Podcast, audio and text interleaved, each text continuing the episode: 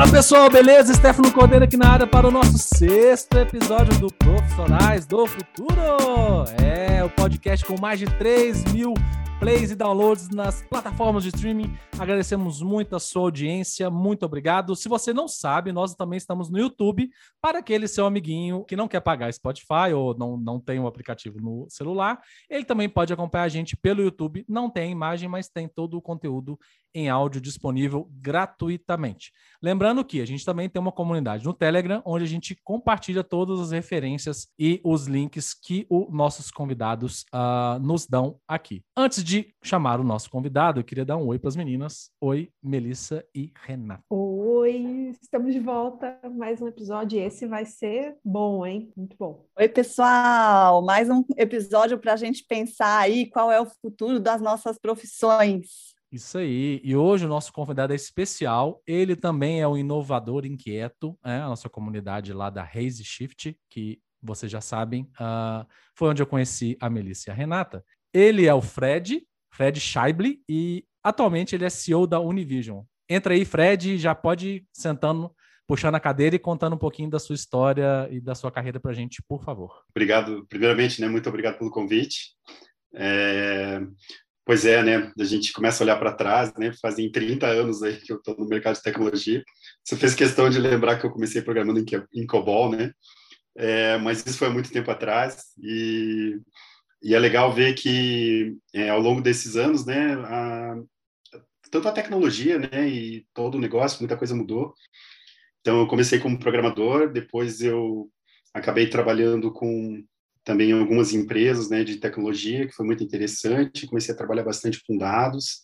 Né? Então, nos últimos 30 anos, tive a oportunidade de trabalhar com vários mercados, né, automobilístico, telecom, é, indústria, né, também área de saúde, educação, e, e foi muito interessante. Né? Eu tive é, é, acesso a empresas de tecnologia que me é, permitiram até ir para fora, né? conheci a Microsoft e outras empresas, acabei fazendo alguns cursos, treinamentos, me especializei bastante e foi muito legal também conhecer várias é, é, áreas de negócio, né? Também é, Grupo Votorantim, por exemplo, né? Muito legal entender como funciona todo o processo de cimento, é, também a TIM, né? Então outras empresas, então as empresas que eu trabalhei me permitiram, né? Ter contato com muita gente e, e aí também depois acabei virando coordenador, né? Gerente de desenvolvimento até que depois de alguns anos, né, acabei também empreendendo, né, montei uma empresa com um amigo meu, a gente montou uma consultoria, começou a trabalhar com grandes empresas no grupo Kerdal, foi muito legal aprender a fazer aço, né, e tudo mais, foi muita coisa bacana.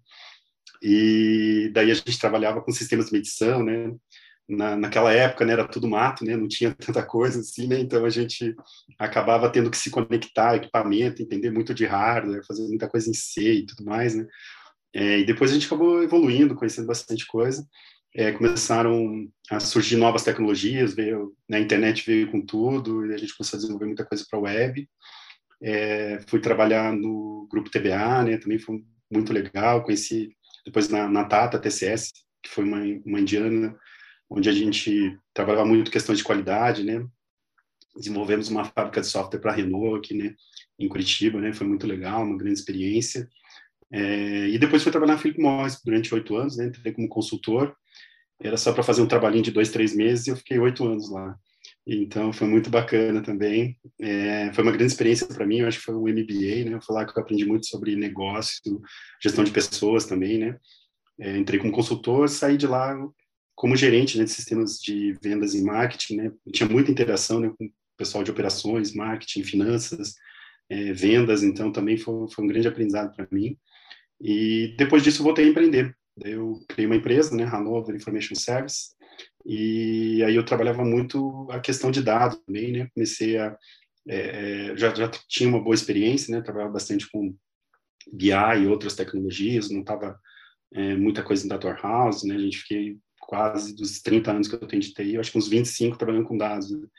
E daí depois comecei a trabalhar bastante com startups, comecei a trabalhar com muitos algoritmos, né, uma série de, de integrações e tudo mais, ajudei algumas, é, até que fui convidado para ser CTO é, de uma startup, uma fintech chamada Becred, né, foi uma excelente experiência para mim, foi em 2017 até 2019, e depois disso comecei a, a buscar mais um trabalho de consultoria, né? Conheci outras startups, mais um modelo de CTO as a service, entrava lá, fazia um trabalho e mais de organização, da área de TI, algumas implementações.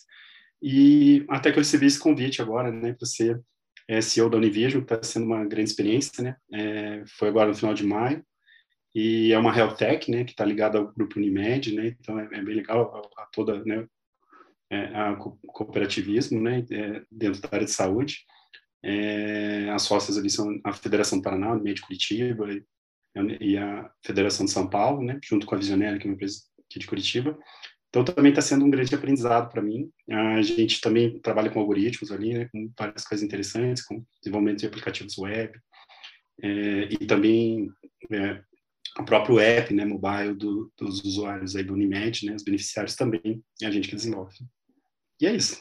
Acho que como você né, tá, né, pontuou em todas as suas experiências, é sempre um grande aprendizado, né? E você transitou em áreas é, bastante diferentes, né? Como o aço na Gerdau e agora numa health tech aí, setor de saúde. Acho que uh, você carrega muita experiência, é por isso que eu e as meninas aqui, né? A gente admira muito você e uma coisa que eu sempre falo é a gente só convida quem a gente admira aqui para esse para esse programa e você é uma dessas pessoas.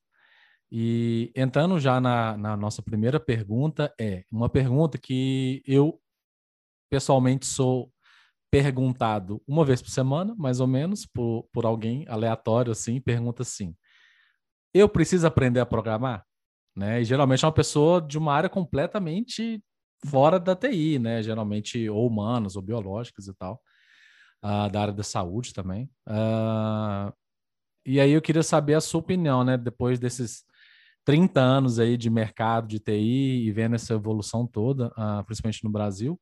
Uh, Fred, todos precisamos aprender a programar? Sim, não, talvez, por quê? Essa é uma excelente pergunta.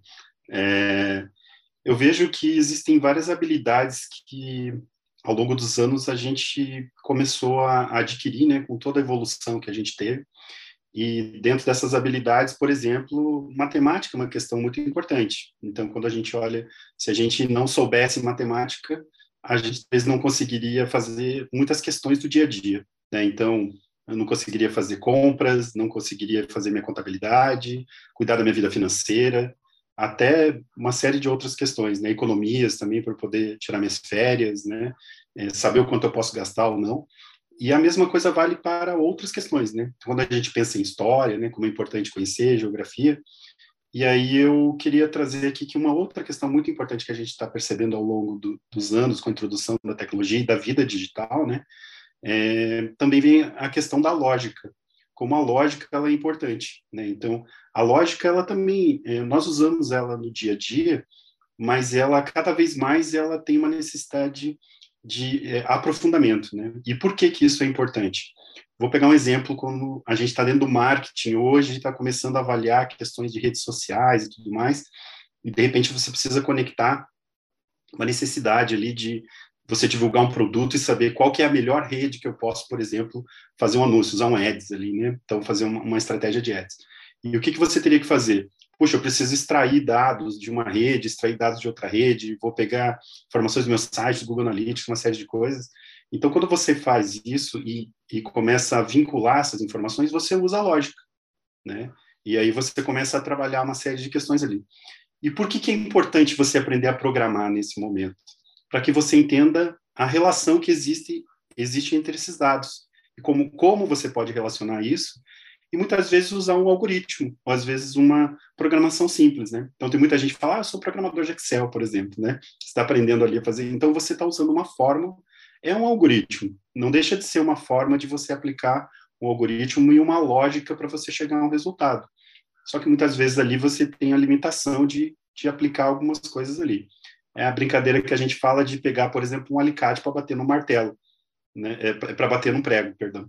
É, então você, você tem que pegar o martelo, né, para bater no prego, né? Então pegar uma chave de fenda para o parafuso. Então é só a questão de saber usar a ferramenta adequada para o momento adequado. Então, é, assim como o exemplo do marketing, isso também vale na vida financeira, né? Então muitas vezes hoje você tem que pegar o seu ERP, CRM, né, buscar aquela informação, será que a gente pode faturar aquilo, buscar aquilo, planejamento, né, é, orçamento e tudo mais, né, previsto versus realizado. Então, você acaba usando muitas planilhas e uma série de coisas, mas quem sabe se você aprendesse um pouco de lógica de programação, pudesse conectar esses sistemas e já tirar um relatório de uma forma mais simples, um dashboard ali de uma forma mais integrada, né? Então, a, esses conhecimentos, assim como o inglês, por exemplo, também é super importante hoje em dia, né? É, aprender um idioma, uma linguagem de programação também pode abrir novos caminhos para que você possa é, fazer e trabalhar algumas questões de uma forma mais é, simples, rápida e também muitas vezes integrado com outras opções que você tem dentro da empresa, né? Na área de tecnologia, né? E tudo mais. Né? Então acho que assim de uma forma mais simples, é, aprender a programar é uma necessidade né, nos dias atuais. É, lembrando que quando a gente olha para é, é, Organização Mundial do Comércio, né, ela aponta que uma das habilidades importantes que nós precisamos ter é saber lidar com problemas complexos, né? E saber é, é, interagir com eles, né? Então, e um dos problemas complexos que nós temos hoje é a integração entre dados, sistemas, né, e tudo mais. Então, entender e conhecer essa lógica é uma das habilidades que a gente pode ter para ajudar a resolver questões de hoje para frente, né? Não, muito, muito, legal, até porque essa é uma pergunta que eu me faço com certa frequência, sabe, Fred? Se e aí, né? Preciso aprender, não sou, sou lá da área de humanas, como o pessoal aí sabe, é, mas já vejo a necessidade de entender pelo menos o básico, né? De enxergar aí para é, para poder ler esse novo mundo.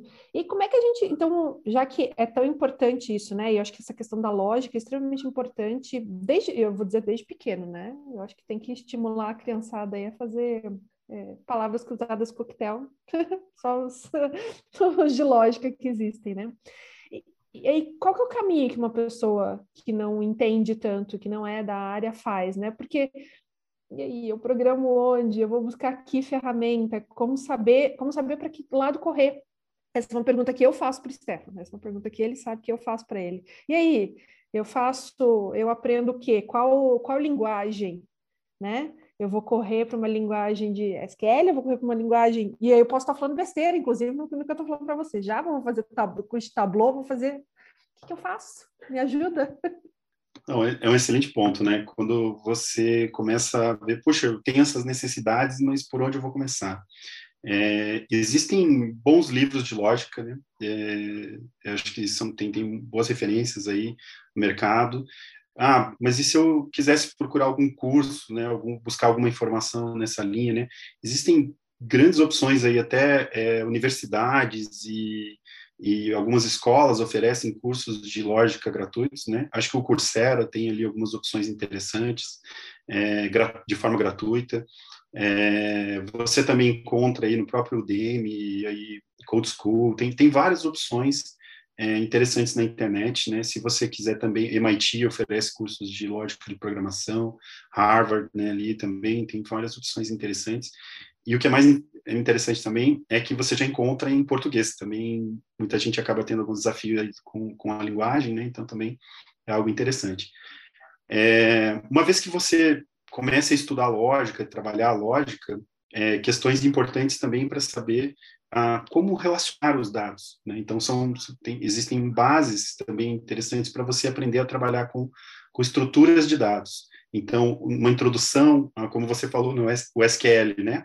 O SQL é, é, um, é uma é, é a instrução né, que nós utilizamos, né, a linguagem né, para a gente falar com um banco de dados. Né, e hoje a gente fala no SQL, tem, tem vários hoje já grandes dialetos aí que a gente também pode falar é, dentro de dados.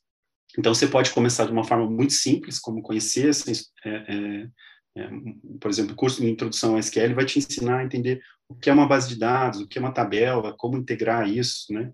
É, assim como hoje tem cursos de introdução à ciência de dados que vão te ensinar o que é um data frame, o que é um dataset, como que isso funciona, né? né é, onde eles moram, né? Como eles vivem, o que comem, né? Então, é, é bem interessante que você pode aprender um monte sobre isso em até vários cursos é, de forma gratuita, né? Então, também tem muito interessante. E existem cursos muito bons, né? Então, até a própria de novo falar aqui no Coursera, né, que eu acho que tem umas plataformas bem interessantes, né, é, o Andrew Ng, que né, é um dos pioneiros de inteligência artificial e, e, e vem a trazer até uma, uma, visão de popularizar a inteligência artificial, né, ele, ele, ele realmente é, é, um visionário, né, que vem trazer a ideia de que todos nós devemos conhecer e trabalhar, é, ele oferece um curso muito bom dentro do Coursera, né. É, uma coisa que eu sempre é, falo com quem pergunta, e, e, falei com a Mel também, e aí o Fred talvez concorde ou não, é assim: de, existem duas situações. Uma é o que a sua empresa usa, se você trabalha hoje para alguém ou para uma empresa, né? E, e porque assim, uma, uma coisa que eu vejo é um problema de cursos online hoje é porque a pessoa faz o curso, os exemplos geralmente são básicos, né? né? Pode até ser problemas reais, mas nunca é um, um, uh, o curso é feito para você acertar, né? Porque se você pagar um curso para ficar errando e não conseguir chegar na resposta, você vai ficar com raiva e não vai terminar o curso. Então, é, procure dentro né, dos problemas que você tem, uh, que seria tipo uma aprendizagem por objetivo. Ah, eu tenho um problema de API. Lá na minha empresa ninguém sabe fazer API. Então, eu vou aprender a melhor linguagem para montar uma API para minha empresa. E aí você vai lá, aprende JavaScript ou talvez aí Go, que também funciona, ou alguma outra linguagem de back-end, para atender aquele problema da sua empresa. Por quê? Você vai estar em contato todo dia, né?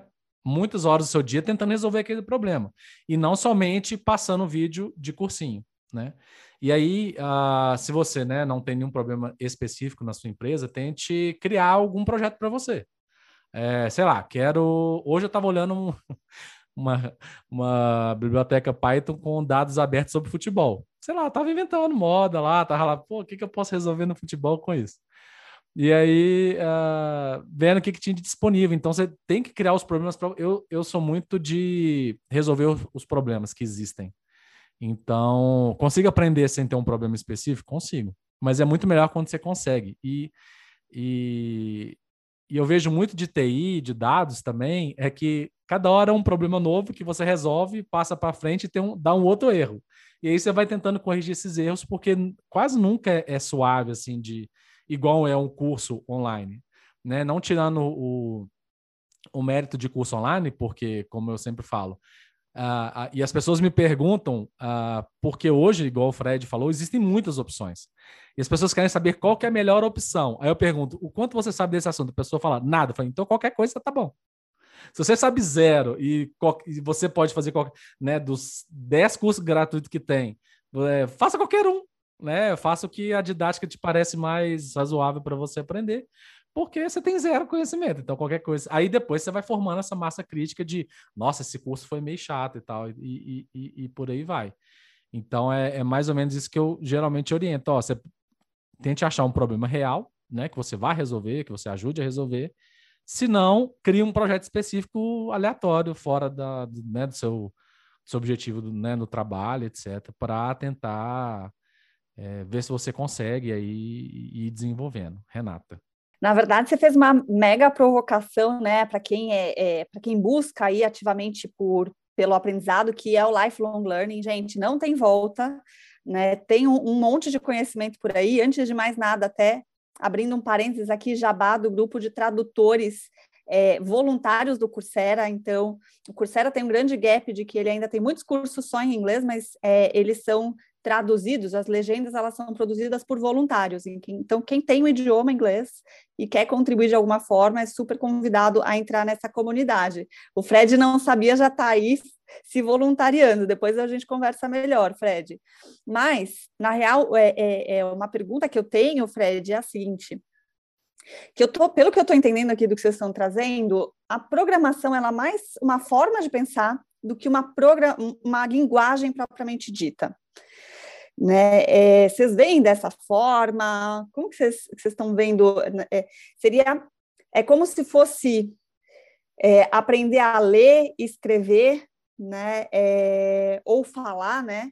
É, a gente começa a ver uma nova camada aí que é programação como um todo. Estou dando uma pirada aqui, na verdade, a partir do que eu estou entendendo aí de vocês. Então, não, não necessariamente é eu aprender a programar em Python, é entender raciocínio lógico de programação. É isso mesmo? É, eu acho que é bem esse o ponto mesmo, porque se você aprende uma lógica e começa a ter esse raciocínio lógico, né, e começa a aplicar ele, independente da linguagem, né, é, que nem que o Stefano falou de linguagem, né, ah, JavaScript, Go, né, a gente falou aqui em Python, é, ah, tem uma facilidade com matemática e ciência de dados, então vai para R, ou seja, é, conhece estatística, né, então também você pode buscar se adequar ao que você mais conhece, né, então também para ir evoluindo, e como você trouxe também, dentro do Long Life Learning, ou seja, não conheço nada, quero aprender alguma coisa, é, uma, um ponto interessante né, que o Stefano trouxe, procura um objetivo, ah, eu quero aprender isso para, por exemplo, é, trabalhar, que nem no caso aqui, a Mel comentou, de otimização em redes sociais, por exemplo, né? Alguma questão né, que pode ser uma, uma demanda dela aqui. Legal, como é que eu integro aqui, extrair os dados dentro dessas redes aqui, né? Ah, tem um arquivo de texto, aqui tem, né, a gente falou em API, né, que é uma forma de, é uma interface, né, API Programming Interface, que é como eu vou lá converso, né, uma linguagem de programação conversa com a outra, né, é, e vou lá extraio aquela informação direta através de uns tipos de arquivos, né, também diferentes arquivos de texto, tal, né, a gente fala aí é, JSON, né, a gente fala XML outros arquivos, então vou extrair esse dado e vou conectar isso. Legal, fiz o básico. E agora, o próximo passo? Ah, eu não sei como conectar esses dados, então vou aprender um pouco sobre é, como integrar dados, como relacionar dados. Então, vou ter que pegar uma introdução à relação de dados. Aprendi isso, consegui integrar aqui. Ah, agora eu quero otimizar, quero fazer isso de uma forma automática. Ah, legal, vou aprender uma linguagem. Né? Python é uma linguagem muito fácil de aprender, né? Uma linguagem que muita gente usa como uma primeira linguagem de programação, né? Então, de repente, pode ser uma, uma hipótese, né? E, e uma outra coisa também muito interessante é se conectar a comunidades de técnicas, né, que tenham conhecimento, até para você trocar ideias, né. Muitas comunidades se encontram né, uma vez por semana, uma vez por mês, né, tem, fazem ali um meetup, e aí é legal você também entrar, né, entender um pouco, é, o pessoal apresenta alguma técnica, né, e tem muitos, também tem encontros, assim, que são modelo de dojo, né, vamos programar juntos, então vamos aprender, então é legal, é muito bom para quem está aprendendo. Então, uma introdução. Né? E na medida que você aprender isso, você também vai começar a olhar falar, poxa, eu quero me aprofundar mais nisso, nisso ou naquilo. Né? E aí você começa a buscar outras possibilidades. Então, acho que é, buscar um objetivo e a partir daí criar um planejamento e fazer um roteiro é uma boa forma de você aprender a programar. Show, você já cantou uma super dica para quem está perdido no planeta e não tem noção de onde, né, de por onde começar, já é uma boa dica. Mas como que eu faço para achar essas comunidades, Fred? Ah, tem, tem algumas, é, alguns pontos interessantes para buscar, né? Por exemplo, o próprio Medium, né? Medium é uma plataforma muito legal, tem uma série de matérias técnicas, não técnicas também. Mas muitas vezes você procura ali no Google, você acaba caindo sempre no Medium ali um artigo técnico, alguém explicando alguma coisa. E lá no artigo você muitas vezes percebe que o autor faz parte de uma comunidade. Então você começa a buscar ali e ver várias comunidades técnicas interessantes. Se você abrir o Telegram, por exemplo, é, onde a maioria das comunidades técnicas estão, você pode procurar ali, pô, para Python, ciência de dados, é, é, também inteligência artificial, né, uma linguagem de programação específica. Você pode procurar ali, você sempre vai encontrar alguns grupos. E é, muitas vezes a gente vai lá e procura grupos lá fora, né, Brasil e tal, mas às vezes tem grupos locais, né, em várias cidades tem vários grupos interessantes que você pode trocar ideias, né. Por exemplo, eu faço parte de um grupo chamado Code for Curitiba. É um grupo de hackers ativistas. Então, o, o grupo se reúne para discutir problemas da cidade e começa a buscar soluções tecnológicas para resolver esses problemas. A gente valida dados abertos uma vez por ano, a gente ajuda a validar dados de saúde, integra educação, mobilidade, uma série de coisas, e nós utilizamos o quê? As APIs, dados abertos, uma série de coisas, e, e linguagem de programação, e sempre o pessoal se reúne para discutir sobre isso. Esse é um, uma, uma forma interessante, uma comunidade para você buscar, né? existem vários, né, Tech Ladies, né, é, PyLadies, tem, tem muitas comunidades muito legais, né? É, que você pode se conectar e dentro dessas comunidades você encontrar é, localmente, algum, algum, de repente até pessoas conhecidas que podem te ajudar a programar e evoluir com, com conhecimentos tecnológicos, né? Mas é legal é sempre pensar assim, quero quero ter um objetivo aqui, quero aprender alguma coisa, né? Para você chegar ali, no momento que você chegar, ah, conquistei esse planejamento aqui, né? Planejei, executei, aprendi, agora vou buscar uma coisa a mais, né? E isso também, como você falou, vai trazer outros horizontes. O pensamento lógico vai te ajudar a pensar, por exemplo, melhor em como planejar algumas questões, é, estrategicamente, como resolver algumas questões, até, por exemplo, gestão de produtos, gestão financeira, marketing, todas as outras áreas também vão te ajudar a ter uma perspectiva diferente, né? E até mais interessante como você aplicar soluções no dia a dia. Legal. É, até antes de a gente continuar, eu tenho do, eu lembrei de mais dois, duas coisas assim que de ideias para você que quer começar a programar. Por exemplo, a minha primeira contato com programação, é, eu, eu, era eu, era adolescente e queria criar uma homepage para a turma do bairro. Aí eu aprendi a programar HTML no Notepad naquela época, né? 95, 96. É, acesso a programa, a software era muito caro, né? Na época era só o, o Macromedia, o Dreamweaver e outros programas. Mas dava para programar no Word ou no Notepad, né? No bloco de notas. E aí eu fui aprendendo. Naquela época não tinha Google, né? Então era KD, Alta Vista, achar as comunidades ali no GeoCities da, da uh, e outros sites. E aí era um, um, problema que eu tinha. Eu queria criar uma página web para o pessoal do bairro, né? E aí uma outra coisa que eu acabei lembrando é que uh, formalmente, é, vamos dizer assim, corporativamente, eu comecei a programar no Excel, né? Que a gente já citou aqui.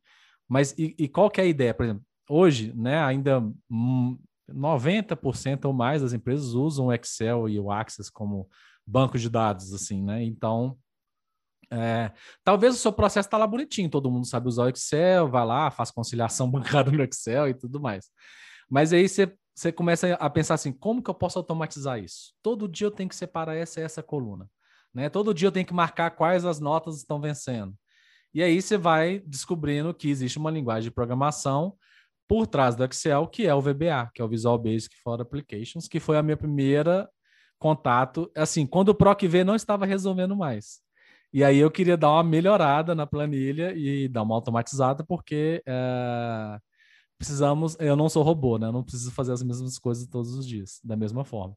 Então, foram maneiras que eu encontrei de aprender uma linguagem nova. E aí, quando, quando o Fred fala de é, a lógica de programação, é, é, tipo uma fonética, né? Todas as linguagens, a maioria delas, têm os mesmos ciclos de, de de funções, né? Funções de laço, né? Que são funções que ficam rodando enquanto alguma coisa não acontece.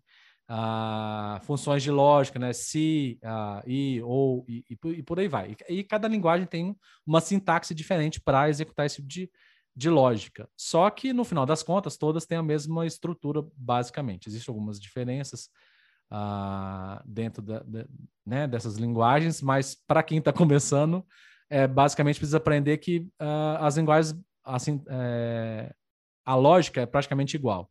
Então é só como, e aí como o Fred falou, você vai aprendendo como que você aplica e, e consegue planejar até como você vai construir o código, etc. E depois você vai aprendendo qual é a melhor linguagem para abordar aquele problema. Não, na verdade é uma coisa bem rápida, né? Porque eu, eu digo que o, é, é, que começa a fazer essas, esses macetes no Excel, na verdade, são grandes preguiçosos, né? Então, começam a ver que precisa fazer a mesma coisa, né? Uma, duas, né? Duas, três, quatro vezes, que aí, de novo, gente, trabalhos repetitivos, eles são facilmente é, é, programáveis. Né? Então, olhando lá para o futuro do trabalho, é o que a gente fala de que não faz sentido a gente ter capital intelectual é, é parado para fazer a mesma coisa 500 milhões de vezes, né? Então, presta atenção um pouco nessas tuas rotinas e pensar um pouquinho de que, que você pode fazer para não precisar fazer igual de novo, nem que seja você ter um template, mas você já começa esse lado crítico aí do que, que repete, o que, que não repete, como que você pode dividir, separar as coisas para facilitar esse trabalho. Né? Então, é o que eu falo, são grandes preguiçosos que não querem ficar fazendo mil vezes a mesma coisa, né?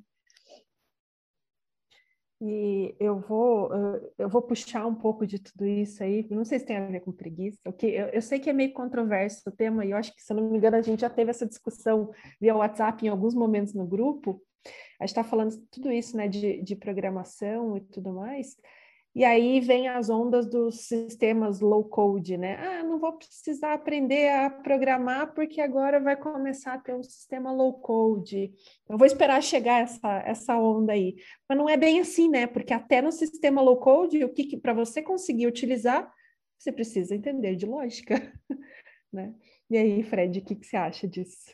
É, isso é um, um ponto que o que, que a gente vê hoje com o crescimento das plataformas low code e no code, né? Também são as duas plataformas, é, palavrinhas da moda, né? Que a gente vê bastante agora. E o porquê disso, né? A gente está tendo, né? A, a, própria Covid, mas antes da Covid mesmo, a gente está tendo uma explosão de necessidades, né? De desenvolvimento de tecnologia, né? Software, né? E, e automações e tudo mais. E com isso a gente está tendo é, uma demanda muito maior do que a quantidade de profissionais para a gente atuar. E com isso essas plataformas vieram para trazer bastante desse, é, para substituir até muitas vezes implementações mais básicas, desenvolvimentos pontuais, né? E em muitos casos talvez até atender questões de pequeno, micro e pequenas empresas, né?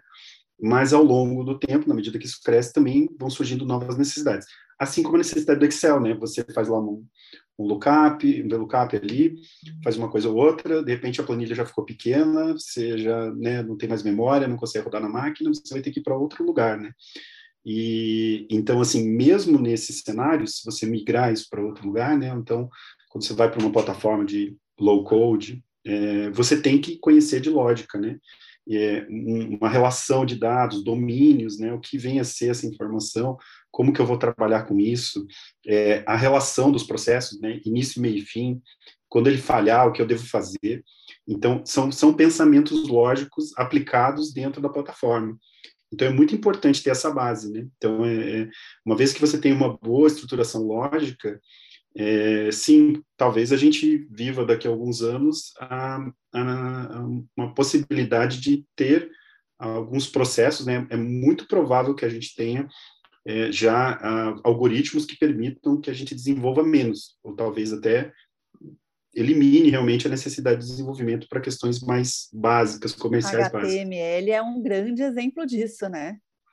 E, e, se a gente, então, é, quando a gente pensa na, na automação, né, e tudo mais, então, e, e, a gente vê, né, como a gente olha lá atrás, né, como o HTML nasceu, depois a gente teve uma necessidade para dados, então veio o XML, né, e depois a gente começou a transformar outras estruturas de dados, a gente fala em JSON, mas agora a gente já começa a falar em linguagem natural, né? Então a gente começa a falar, puxa, a gente quer interpretar, né? Então quando a gente vê uma série de tecnologias aparecendo, né?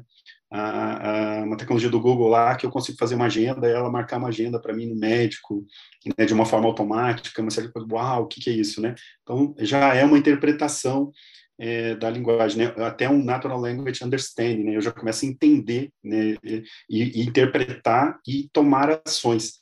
Mas mesmo numa programação como essa, a lógica é fundamental, porque eu tenho que entender como isso vai acontecer e o que eu devo fazer, né?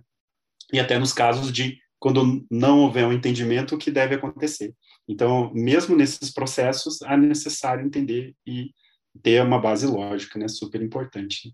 E aí até vou pedir a, a opinião do, né, muito bem lembrado pela Melissa e a Renata complementando sobre o HTML. E aí, como o Fred já entrou, eu tô, eu tô até lendo um livro e aí vai ficar de referência. Não é um livro técnico, técnico, mas só tem inglês, infelizmente. Uh, chama Intelligent Automation, Bem-vindo ao mundo da super da hyper automation, né? Bem-vindo ao mundo da hiperautomação. E aí é do Pascal Bornet com mais dois outros escritores. E ele explica como que isso funciona, né? Existe a eu trabalho na bancária, né, muitos anos e RPA, que é o, o automação robótica de processos, né? É, mesmo a pessoa que não sabe programar, ela tem que ter uma lógica, ela tem que entender como que processo funciona, né?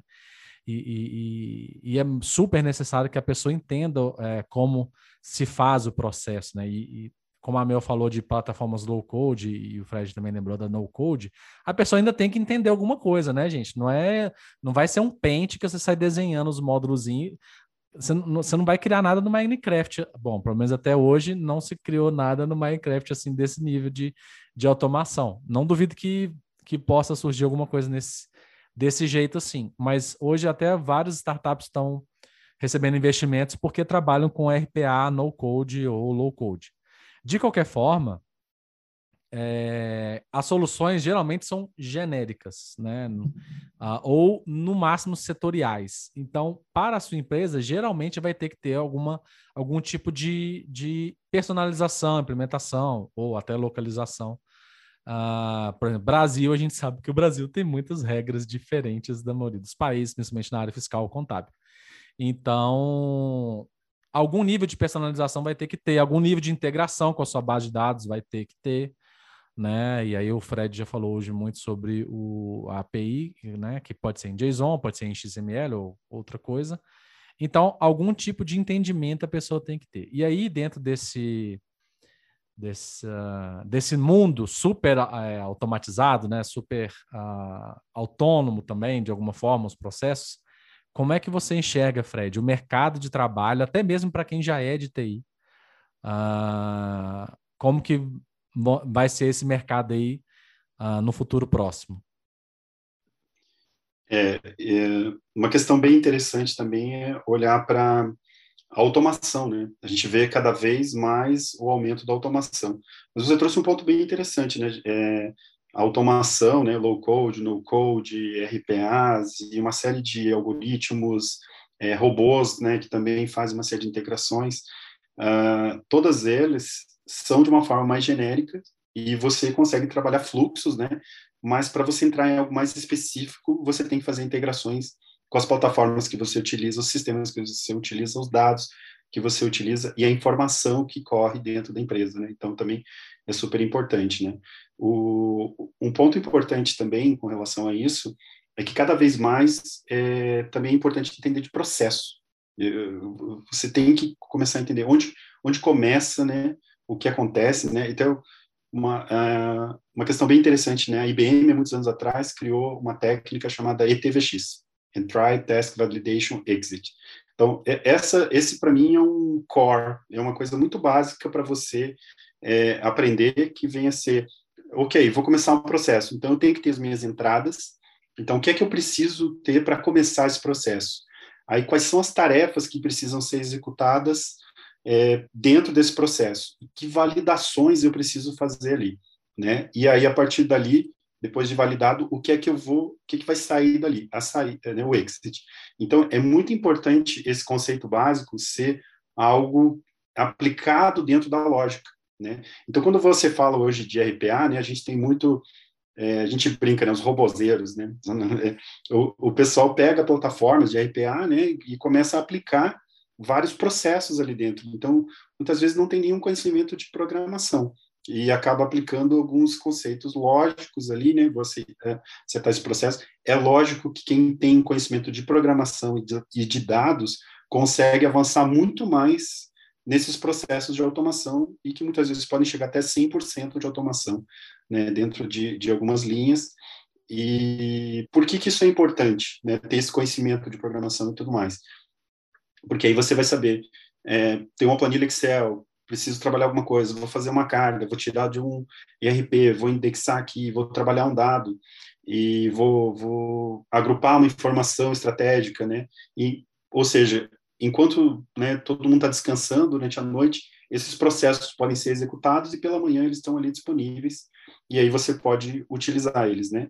Então, é muito interessante você avaliar que a automação não é um inimigo, né? Não é uma coisa ah, vai roubar empregos, vai não, pelo contrário, é, ela pode ser utilizada para você ter uma melhoria do trabalho, ou seja, você eliminar aquele trabalho repetitivo, que é justamente esse o ponto. Se você hoje trabalha em alguma área onde você executa um trabalho mecânico e repetitivo, sim, esse é um trabalho que possivelmente vai ser substituído por um robô ou um processo automático, né? É esse o ponto. O que nós estamos falando é eliminar, né, e integrar esse tipo de processo, né? E você aprender a usar isso para eliminar esse processo manual e aí você poder se concentrar em questões mais nobres, né? E, e aí você poder realmente fazer isso. Aí é muito importante entender se você começar a se perceber e como profissional hoje e ver se você está fazendo isso. O trabalho é repetitivo, né? Eu abro uma planilha Excel, dou três enters, preencho dois dados, dou mais dois enters, mudo de sheet e tal, salvo a planilha e faço isso de novo 10, 20 vezes. Esse é um processo repetitivo que pode ser automatizado, né? Agora, é diferente de eu ter um robô que lê mil planilhas, consolida todos aqueles dados e traz isso numa informação para depois você pegar esse dado, né, criar um dashboard e levar para uma reunião para tomar uma decisão sobre o que fazer com aquela situação, né? Ah, a gente está vendo aqui que ah, os dados que a gente puxou aqui das redes e todas as informações junto com os dados de venda, mais o RP, mais o CRM, a gente está vendo que nosso funil de vendas aqui, a gente está tendo talvez alguma a, a, algum ruído aqui em processos de vendas, tem que melhorar nossos leads, um exemplo, né? Então, é, é, são situações. Ah, e aí é esse o ponto. É, você tomar esse cuidado de verificar se você está fazendo esse, esse, tipo de trabalho e buscar realmente aprender a trabalhar mais com o quê? Com a manipulação dos dados, em como automatizar esses dados e não em, puxa, não quero trabalhar com robôs, não quero, não, pelo contrário, utilizar eles para você ter mais disponibilidade de tempo para fazer trabalhos estratégicos, né, táticos e estratégicos e sair um pouco do operacional. Acho que esse é o grande ponto, né? A gente muitas vezes acaba se acomodando com o trabalho operacional, né? E aí começar a pensar em buscar outras possibilidades, né?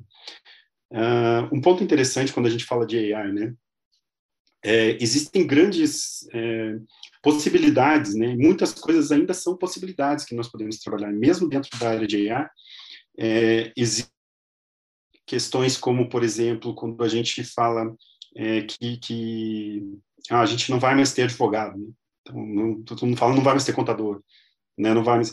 É, então, são pontos em que a, o trabalho repetitivo e manual, que muitas vezes hoje é um profissional como um médico, um advogado, um contador, né, alguém na área de finanças, ou até nós como profissionais de tecnologia, trabalhamos com bancos de dados, é, um exemplo, né, até, ah, eu, eu como DBA, o DBA é um trabalho que, é, muitos dos trabalhos do DBA é o, é o Database Administrator, administrator né, o administrador do banco de dados.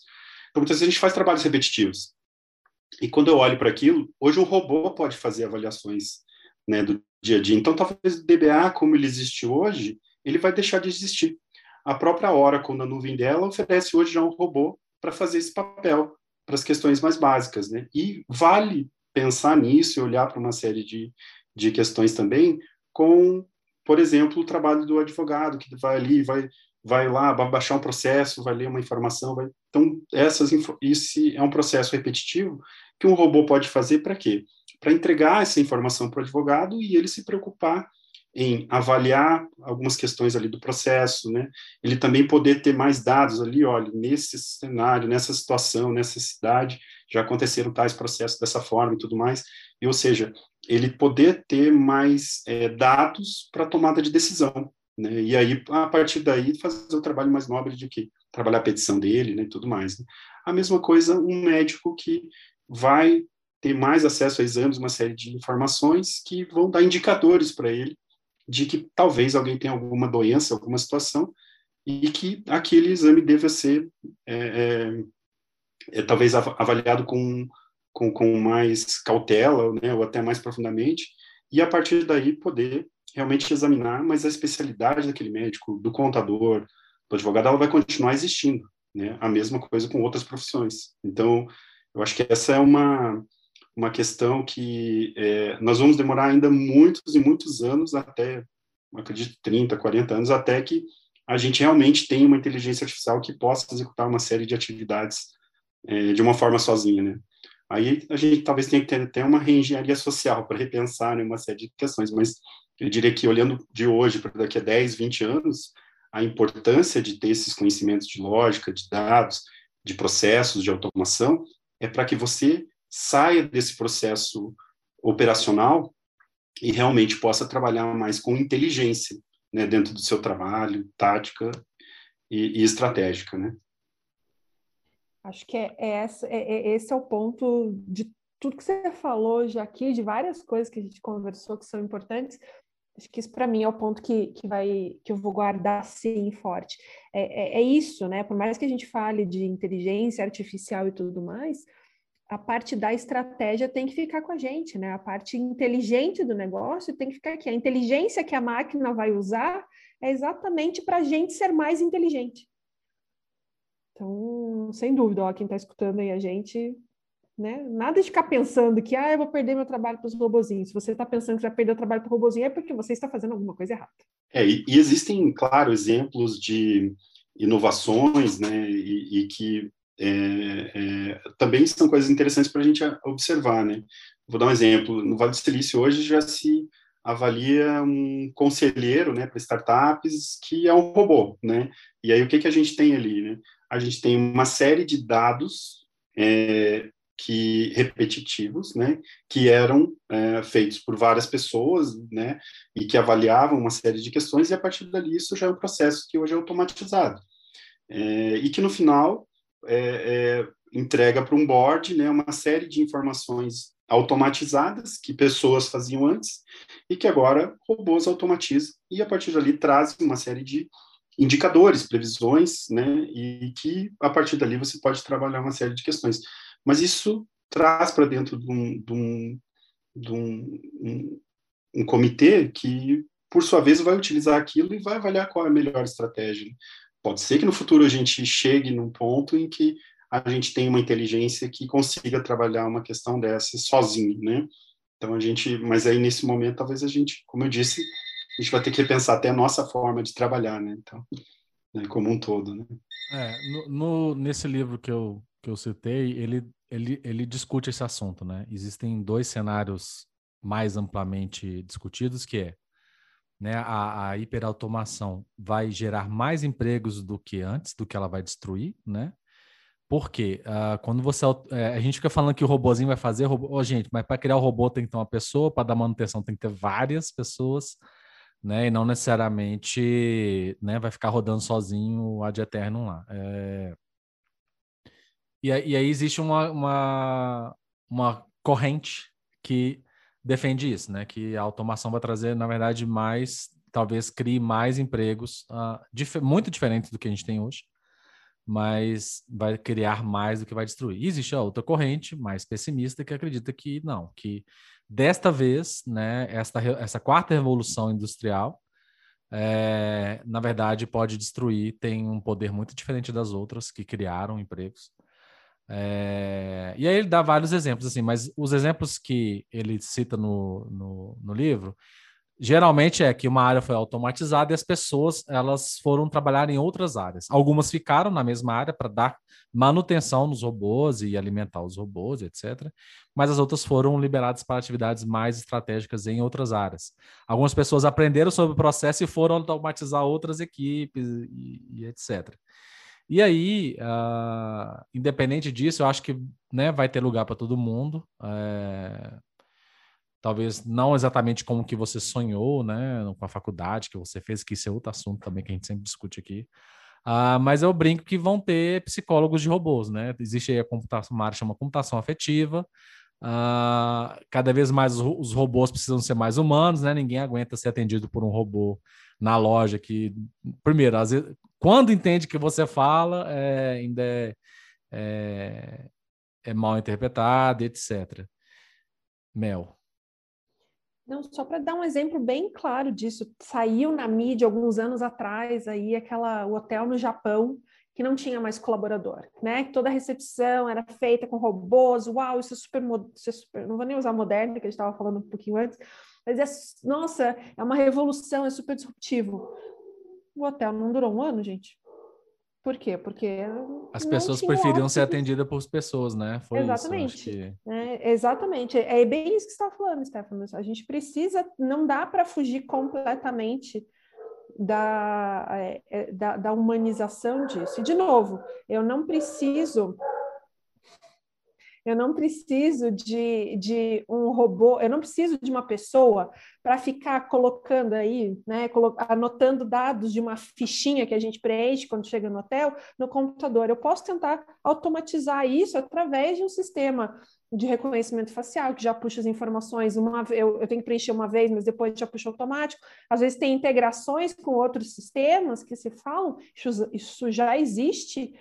Então, eu não, isso eu não preciso da pessoa, né? Eu não preciso da pessoa para fazer esse trabalho burocrático. Eu posso simplesmente, então, o recepcionista, ah, vai sumir o recepcionista? Não, né? Eu vou ter esse recepcionista para dar mais atenção para aquilo que efetivamente vai me trazer experiência engajamento do cliente.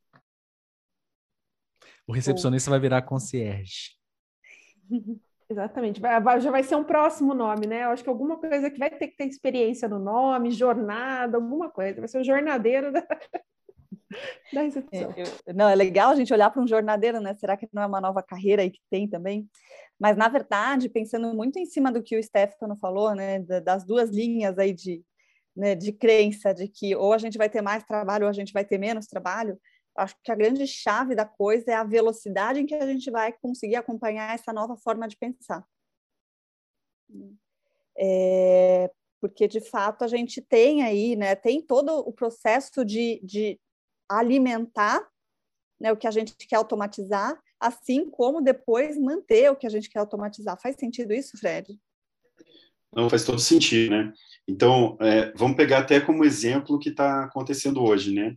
Você tem lá é, vários sistemas sendo alimentados, a gente é, tendo logs e processos e gravando dados de tudo quanto é lugar, e de repente você olha assim, quem vai processar isso? Quem vai ler isso? Né? Quem vai interpretar tudo isso? E isso também vale para redes sociais, a gente tem ali as mídias, né? Comentários, um, o que está acontecendo, tendências, uma série de coisas. Como é que as postagens do seu produto estão é, é, sendo é, recepcionadas, né, tratadas, é, e às vezes você tem que fazer um cross com o que está acontecendo numa loja, né, comportamento, ligação, CRM. Então, como é que você vai tratar tudo isso? é, ficou muito complexo e ficou cada vez mais difícil de você entender e interpretar isso é, é, on the fly, né? Tipo, a gente tem real time, então a gente não consegue fazer isso. Esse é um ponto em que a tecnologia pode te ajudar. Então, numa questão básica, né, quando a gente começa a falar de estruturar dados, né? Vamos falar outra palavrinha que a gente não falou aqui, data lake.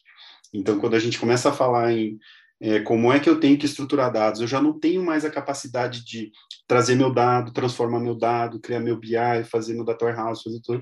Então, eu preciso ter o dado cru dentro da empresa e disponibilizar para todo mundo na empresa. Por isso que as pessoas dentro da empresa têm que ter capacidade analítica e a possibilidade de conseguir fazer esse tipo de análise. Porque talvez eu tenha que dar o dado cru para ela e ela pode fazer aquela análise. Então, tanto para o cientista de dado, para quem está no marketing, quem está em finanças, quem está em vendas, né? E aí fazer esse tipo de análise e a partir dali trabalhar uma série de questões. Pode ser que até uma resposta nem saia da área de tecnologia, mas saia de uma outra área. Então, acho que são pontos interessantes. É, então, olhando para isso, é, eu tenho que disponibilizar as informações de uma forma mais rápida né, e mais fáceis, é, e aí também começar a estruturar dentro da empresa, né, e oferecer ali, podem surgir é, dentro de grupos ali, né, de inovação, de discussão, soluções que depois eu posso até trazer para dentro da área de tecnologia, implementar, automatizar e tudo mais. Né? Então, lógico, a área de tecnologia sempre vai trazer muita novidade, mas isso também pode surgir de outras áreas hoje em dia, né? O lance é de que hoje a área de tecnologia não roda mais sozinha e a gente vê o modelo de agilidade muito nesse sentido, né? Que são times multifuncionais trabalhando para resolver problemas, pensar em ideias e soluções, né? Não podia deixar de fazer o jabá, gente, do, do da minha nova queridinha, né? Que é o meu novo queridinho, que é o modelo de agilidade. E, e é um ponto que, é, para complementar isso que vocês estão falando, e é um ponto muito engraçado, né? Porque eu vejo, já vi isso em várias empresas também, que as pessoas assim, a tecnologia vai resolver a minha vida, né? E esse, vou contratar uma ferramenta de Big Data, vou contratar um super ultra projeto relacionado a transformar, vou, vou implantar um projeto de transformação digital, né? Que vai durar duas semanas. Então, a gente, ele, as empresas vão lá, acham que essa é a solução e juntam um monte de dados e ninguém usa para nada, né? Então, na verdade, contrata um CRM mais simples e usa pelo menos o CRM completo, né? ao invés de, de, de, de, ter uma Ferrari na mão quando você não sabe fazer nada, você mal é mal está aprendendo a dirigir ainda. Né? Então, isso acontece, é até uma discussão que estava tendo recentemente, que isso, não adianta ter esse monte de dados. Então, às vezes, o que acontece, algumas empresas, principalmente que, essas que trabalham com é, o, o, Data Consumer Platform, né, que é o DCP, de você usar essa plataforma de dados para o teu cliente. Então, você vai criar, você vai você oferece dados para o cliente. Você tem um cliente, por exemplo, né? Eu, como uma empresa de tecnologia, eu vou oferecer dados, mas cliente, meu cliente, você sabe o que fazer com esses, com esses dados? Talvez aí tem mais um caminho de carreira aí, que é você trabalhar exatamente trabalhando esses dados e já entregar não só os dados, mas o conhecimento a ser utilizado com aquilo. É, mas é esse o ponto onde a gente quer chegar, que é o seguinte: quando a gente fala que todo mundo tem que programar, e aí, né, a, o Fred deu um exemplo é, muito bom, é que é o que o Fred estava falando, né? Existem muitos silos e a gente hoje trabalha, né, uma cultura data-driven da democratização dos dados. Muitas vezes o porque existe, né, empresas maiores, existe governança de, né, de dados, de TI, etc. Então, a pessoa responsável pelas tabelas daquele sistema, ela geralmente não libera para todo mundo. Né? E você tem que fazer um pedido, tem que solicitar o acesso, e hoje tem a LGPD, etc, etc. E aí, uh, hoje a gente tenta trabalhar a democratização de dados, que é todo mundo saber trabalhar com os dados. Né? E aí, por quê? Os insights, né? É, quem, quem, em geral, quem trabalha na área de TI uh, não, não trabalhou com, é, com, com o negócio. Então ele tem os dados, ele sabe guardar, sabe mexer e tal, mas não tem o negócio e, e aí ele não sabe como utilizar e tal. Então, até como a Renata falou, geralmente são times multifuncionais. E é onde que entra a própria ciência de dados, que é a, que são os três conhecimentos, que é o de né, estatística e matemática, de TI e de negócio. Né? Então, o cientista de dados, em geral, uh, para fazer suas, suas hipóteses, etc., ele tem que ter um certo conhecimento do negócio daquilo que ele está que ele está mexendo. E aí eu vou passar a palavra para o Fred e eu queria que ele já engatasse também, já que a gente está discutindo tanto essa, questão né, de, é, de quem é de TI, quem é de negócio, quem é de matemática e, e exatas, né, mas de estatística, existe um perfil ou habilidades necessárias para trabalhar com, com TI, com dados, ou é, vale para geral, todo mundo tem que aprender? E qual é a sua visão sobre isso, Fred? É, o, a base, né, como a gente falou assim, né, quando a gente pensa em tecnologia, a base tem uma lógica, né, e quando você né, aprender a programar, né, e tudo mais, eu acho que uma questão bem importante também ter uma, uma introdução a, ao conhecimento de dados, né, de uma forma geral. Existe um conhecimento que é mais científico e outro conhecimento que é mais ligado a, a estruturação de dados, consumo, né, de uma forma geral. Então, quando a gente fala hoje do cientista de dados, né, então até há, muitos anos atrás a gente tinha o DBA, o DBA resolvia tudo dentro da empresa, né, se falava de dados, era só chamar o DBA, né, e depois disso, né, quando a gente começou a evoluir, falou, não, o DBA não conseguia resolver isso sozinho, então eu tinha que ter alguém ali que pensava de uma forma mais estratégica, se conectava ao negócio, e aí começava, começou a surgir a inteligência, né, o business intelligence, inteligência de um negócio. Então, eu comecei a tirar aquela, aqueles silos, né, como você falou, né, cada sistema lá tem o seu banco de dados, a sua forma de trabalhar dados. Então, comecei a tirar eles dali e comecei a levar eles para dentro de uma estruturação de negócio, justamente para que eu pudesse começar a ter uma inteligência de negócio usando os dados, né, reestruturando esses dados. Isso surgiu aí depois da Tor House, a gente teve lá moçadinho do ETL, né? Isso foi evoluindo, uma série de coisas. Até que a gente chegou agora no ponto que a gente, né, fala, hoje tem tantos dados que a gente até nem, nem sabe como consumir todos eles, né? Então a gente meteu lá um Big Data, colocou tudo lá dentro e sabe Deus quando a gente vai utilizar aquilo, né? E aí você começa a pensar também, não, será que vale a pena eu guardar todos os meus dados? Será que vale a pena é, estruturar, trabalhar, transformar todos os meus dados, né? Então, a ideia, né, quando eu comentei do Data Lake, ele veio para me ajudar realmente a começar a, a, trazer uma forma de ingerir dados, né? Até detectar, ingerir dados e começar a estruturar eles dentro da empresa. Mas isso tudo só funciona bem é, no momento em que eu começo a pensar em ter uma estratégia de dados. Então, é muito importante quando eu começo a olhar e ver assim, legal, hoje eu sou uma startup, sou uma empresa pequena, é, o que é que eu preciso de dados para tocar o meu negócio? Ser data-driven, como você comentou. E, de repente, eu vejo o que é que eu tenho de dados, né? E aonde eu quero chegar como estratégia de negócio. Então, e o que eu preciso ter como dados. Então, a tua estratégia de dados tem que estar dentro da sua estratégia de negócio. Então, isso é muito importante, tem que estar muito alinhado para que você possa trabalhar com isso. E dentro desse processo, você começa a ver as necessidades que você tem. Inicialmente é um DBA, depois você começa a ter uma necessidade de ter um engenheiro de dados que vai te ajudar a estruturar, preparar, né, tornar os dados acessíveis, seguros, como você comentou, né? A Lei Geral de Proteção de Dados nos trouxe uma questão importante. Quem deve a gente sempre olhou isso como segurança da informação, mas agora ela chegou num outro nível e ela veio como regulamentação mesmo, forçando a gente a fazer aquilo que muitas vezes deveria já ter feito, né, e não fazia. Então, tem pontos muito importantes para trabalhar isso, né? E o que é mais importante, qual é o custo efetivo de trabalhar esses dados? Então, isso é uma questão muito importante. Por que ter esses dados? Por quanto tempo? Né, se vale a pena ter aqui. Então, isso tem que estar alinhado com a minha estratégia. Então, tem umas questões muito importantes. Então, o engenheiro de dados pode te atualizar com isso. E o cientista de dados, ele vai coletar o que existe de dados ali e vai começar a trabalhar outra parte importante dessa estratégia. Você começar a avaliar para onde queremos ir, previsibilidade, possibilidades, né? E começar a trabalhar também fomentar algoritmos com outros perfis muito importantes ali, né? Então, quando a gente fala, esses não são os únicos perfis dentro da IA. A gente tem o Machine Learning Engineer, né? É, e, e aí a gente fala bastante que é, é, eles precisam trabalhar juntos, né? Então, dado é o alimento de IA, então precisa ter essa estrutura, né? Inicial, engenheiro, aqui vir com cientista de dados. E quando a gente fala do engenheiro de machine learning, ele é o responsável por quê? Por integrar essas questões do software A para B, que algoritmos que ele vai utilizar, como ele vai trabalhar com dados, então ele vai estar trabalhando junto com esse time, né? E tem um outro perfil muito importante que é o pesquisador de machine learning, o ML Researcher. E esse tem um perfil mais acadêmico. Então, muitas vezes, talvez você não tenha condições de ter um perfil desse dentro da empresa.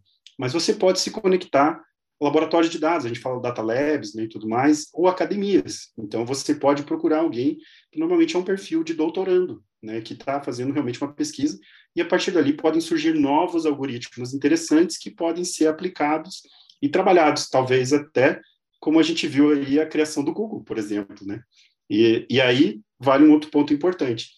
Para fechar, é, quando a gente olha para isso, todas essas jornadas, por exemplo, você também encontra dentro de, das empresas de tecnologia. Então, por exemplo, Microsoft criou Microsoft Academy, Google criou Google Academy, IBM, a, a Oracle. Então, também podem ser caminhos para que você possa buscar a sua possibilidade de, de aprender a ser um engenheiro de inteligência artificial, um cientista de dados, um engenheiro de dados, né? Então, essas academias também podem te ajudar do zero a você ter o conhecimento para aplicar dentro da sua empresa. Muito legal. Uh, a gente ficaria aqui por horas uh, nessa discussão tão interessante. E aí, Uh, vou pedir as considerações finais da Melissa e da Renata antes de pedir algumas referências para o Fred. A minha consideração final para você que está escutando este episódio é: tem lugar para todo mundo, só não tem lugar para quem chega atrasado. Aí uh, pode ser que a música já tenha parado e não sobe lugar na cadeirinha, né, na dança das cadeiras. Mas tem área, tem campo para todas as ciências, para todos os, os, campos. Se você gosta, cara, da área da saúde, tem. Se você gosta de, de história, tem. Se você gosta de geografia, tem. Se você... Assim, todos os, os finanças tem uns montes, né, que é a que eu trabalho. A saúde aí, né, o Fred é, é CEO de uma, de uma health tech. Então, assim, tem campo para todo mundo. Não tem lugar para quem chega atrasado. Aí, né, não dá para chegar atrasado e querer sentar na janelinha. Então, essa é a minha consideração final. E aí eu queria que a, a Renata e a Melissa também fizessem as suas considerações finais. Bom, começando por aqui, Fred, cara, eu, eu tô aqui chorando de emoção, né? Quando você traz a sacada da, da academia junto com o mercado, uau, né? Só daí já dá para a gente começar uma nova conversa e vai lá mais um capítulo de podcast, né? É, então, a, a, arrasou, não tenho nem mais o que dizer. Na verdade, eu tenho dois pontos aqui que eu já tinha anotado de principais mensagens que eu tiro de, dessa nossa conversa. A primeira é de que é, a gente tem três formas, eu não sei se eu já falei em algum outro capítulo, imagino que sim, que a gente tem três formas de investir na nossa carreira, que é o know why, né, saber o porquê, o know-how, que é o saber o como, e know-whom, que é saber quem. Né? E o Fred trouxe aqui umas sugestões de como hackear pelo menos esse saber quem, né? Como que você faz para achar essas comunidades? Como que você faz para começar a dialogar e conversar com essa galera que já está programando e que tem esse grande caminho aí é, para ti, para colaborar, para te ensinar e tudo mais. E eu percebo que é, um, é uma turma que está super aberta, né, Fred? É, e aí, Fred balançando a cabeça, tá, gente? é, sim. Né? É, e o segundo ponto aí do, do know-how é, que também a gente ouviu dicas aqui de como começar a colocar isso em prática, né? Então, é, e aí fica o grande convite, né? E o que o Stefano já começou a fazer, né? Ou você, é, é, é o, o, mercado não tem espaço para quem ficou esperando, né? Então, é, começa a prestar mais atenção aonde estão essas pequenas oportunidades, né? De você ser um pouquinho preguiçoso, né? E começar a pensar nessas alternativas aí de como que o que, que você pode já trazer essa inteligência de uma mini automatização, que seja você ter um template e, sem, e jogar os dados em cima daquele template, né? O que, que isso pode é, te ajudar para que não para que você perca o emprego, mas para que você conquiste um novo espaço que o mercado está abrindo. Porque se você ficar esperando, alguém vai fazer isso no teu lugar, cara. Então, assim, isso é, não, não dá mais para a gente sentar em cima das coisas e tentar esconder e tentar evitar. Né? Essa onda está vindo e a pergunta é se você quer ser o protagonista dessa onda. É, nossa, é, eu vou fazer minhas palavras de todo mundo aqui, foi sensacional. Né? De novo, a gente podia continuar horas e horas e horas, que além de ser um assunto que o Fred domina muito, muito, muito, você é super didático, Fred. Então, isso ajuda muito a entender aí, sabe? Isso é muito legal. É, e, e, não dá para fugir das coisas que eu sempre falo aqui nos nossos podcasts, né? Isso tem muito a ver também com a gente buscar novos repertórios. Quando você busca novos repertórios, você começa a fazer novas conexões né, na sua cabeça, no seu cérebro, entre o. A, você vai criando cada vez mais essa lógica, né? e aí não exatamente a lógica de programação, mas outras lógicas, outras ligações aí que são extremamente benéficas para você se desenvolver, né? Para você estimular a sua criatividade, estimular a inovação, independente do ramo, né? É, não precisa, de novo, vocês estavam falando, não precisa ser profissional de TI para entender a importância de tudo isso que a gente está falando aqui até agora. Né? E o quanto isso mexe com o nosso dia a dia e não tem mais volta, né? não vamos voltar para um momento que a gente não vai mais usar dados, né? que a gente vai ficar só batendo martelinho, né? não vai voltar para a primeira revolução industrial, como até o, o, o Stefano comentou. Então, na verdade, a minha consideração final é tipo, volte sempre, Fred. Vem aí, volta a falar muito mais com a gente, porque foi sensacional. É, talvez em algum filme de ficção a gente volte algumas casas, mas ao que tudo indica, não. E aí eu queria pedir o Fred se ele tiver alguma recomendação de livro, conteúdo, etc. E também uh, fazer o jabá dele, dizer onde que a gente pode encontrar, né? Quem quiser conversar, quiser conversar sobre uh, health techs ou qualquer outro assunto, uh, porque eu tenho certeza inclusive que o Fred. Quadrinhos. inclusive quadrinhos. quadrinhos. Temos aí um especialista em quadrinhos também. Fred, o microfone é seu. Legal. Primeiro, queria agradecer novamente pela oportunidade. Né? Eu acho que é uma questão muito importante a gente é, ajudar o pessoal a achar esses caminhos né, para desenvolver novas possibilidades né, profissionais e, e, esse conhecimento técnico é super importante também para até, de repente, aplicar em alguma questão pessoal. Né? Então, tem muita coisa interessante. Então, eu acho que é, é aquelas questões que sempre abrem novas possibilidades, né? É, eu acho que de referências, assim, é, comunidades técnicas, né? Tem muitas comunidades. Entra no Meetup, dá uma olhada ali, né? Ah, quero aprender uma linguagem de programação, quero aprender data science, quero aprender de estatística. É, outro lugar muito bom, o Telegram, né? Tem muitas coisas interessantes também. Ah, a gente falou aqui de Python, né? Tem os grupais, né? Grupo de Pythons, né? Tem o Grupo Paraná aqui, que é muito bom. Tem de São Paulo. Tem as PyLadies também, né? Que eu acho que é uma grande referência. Ah, a gente falei no, nos grupos de é, né? Então, também é bem interessante. Muita gente quer trabalhar com, com dados abertos, né? E tudo mais, né? Então, é, também é bem interessante. Acho que o Brasil I.O. é uma grande referência também, né? Pô, quero aprender a trabalhar com dados abertos, quero, quero estruturar. Eles têm feito um trabalho muito bom de com dados do Covid, né? Para o Brasil, acho que sendo melhores plataformas.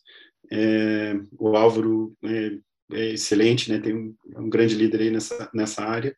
É, eu acho que também, olhando bastante aí, a gente tem aqui também tem as Tech Ladies aqui no Paraná, tem várias comunidades técnicas muito boas. É, eu não vou lembrar de cabeça, mas depois a gente pode te passar mais algumas referências né, para a gente mandar para o pessoal. É, e várias comunidades do mundo inteiro aí. É, o Code for, né, que eu comentei, Code for America, também tem muito material eu acho também interessante entrar nessas plataformas e ver o que já foi desenvolvido, né? Então você também pode usar como referência, tem muita coisa interessante, se conectar a todas elas também, né, para trocar ideias, eu acho que sempre é bem interessante. Uma comunidade bem ativa de data science, que é a Towards Data Science, eu acho que é bem interessante também se conectar, trabalhar é, muitas questões o próprio Google, né, quando a gente fala, né, tanto a, a, Amazon, Google, IBM, Microsoft tem várias comunidades ativas também, tanto de engenharia, né, então tem, tem muita coisa interessante. É, MIT também tem, tem muita coisa, Stanford, né, tem um curso de, acho que um curso bem interessante para você aprender IA, apesar de ser um curso de engenharia elétrica, né? Você, eles têm uma grande introdução ali de, de, de inteligência artificial, assim, são, acho que são 10 ou 12 é, capítulos ali, né? Você, é muito bom, acho que é um dos melhores que eu já vi, então, e é de graça, você pode entrar lá também, ler, tem muita coisa interessante, lógica de programação, né? Tem muito espaço, o próprio Coursera, o Udemy, né? Tem, tem muitas coisas interessantes, né? É, que também são boas referências para estudar, né? É, bom, eu estou no LinkedIn, Fred Scheib, né? Só se conectar. Também gosto muito, né, de conversar sobre tecnologia, de quadrinhos, de culinária, né? Vários assuntos, né? Gosto muito de, de, de, de vários temas, né? E claro, né, hoje eu, hoje eu trabalho, né, hoje eu sou CEO, né, de uma de uma health tech, então saúde é uma questão super importante, né? É, também trabalhei com educação na Mova recentemente, aí também é uma edtech muito interessante, trabalha com diminuição da evasão escolar, é, trabalhando com algoritmos também, né? Então, eu acho que educação e saúde são transformadoras, então são temas que também gosto muito de conversar, sempre estou aí para a gente discutir, né? Então, super aí. Também estou no Instagram, Facebook, né? Todos, Pombo Correio, né? Todo quanto é caminho. Obrigado novamente, gente, foi muito legal. Muito obrigado pelo seu tempo, por essa verdadeira aula no tema. Uh, espero que as, a nossa audiência tenha entendido e tenha o um senso de urgência uh, para começar a, de, a adentrar mais nessa área, não necessariamente, igual a gente falou, aprender programação e virar um expert, mas de, de começar a trilhar um caminho na área de, né, de, né, de ciência de dados e também na área de TI. Muito obrigado por você que nos escutou até agora. Saiba que todas essas referências estarão no nosso canal no Telegram. Então, se você ainda não faz parte, entra lá, só procurar por Profissionais do Futuro. Uh, e acessar os, ou os nossos links, tem o nosso Linktree também. Muito obrigado. É isso aí, gente. Até a próxima. Tchau.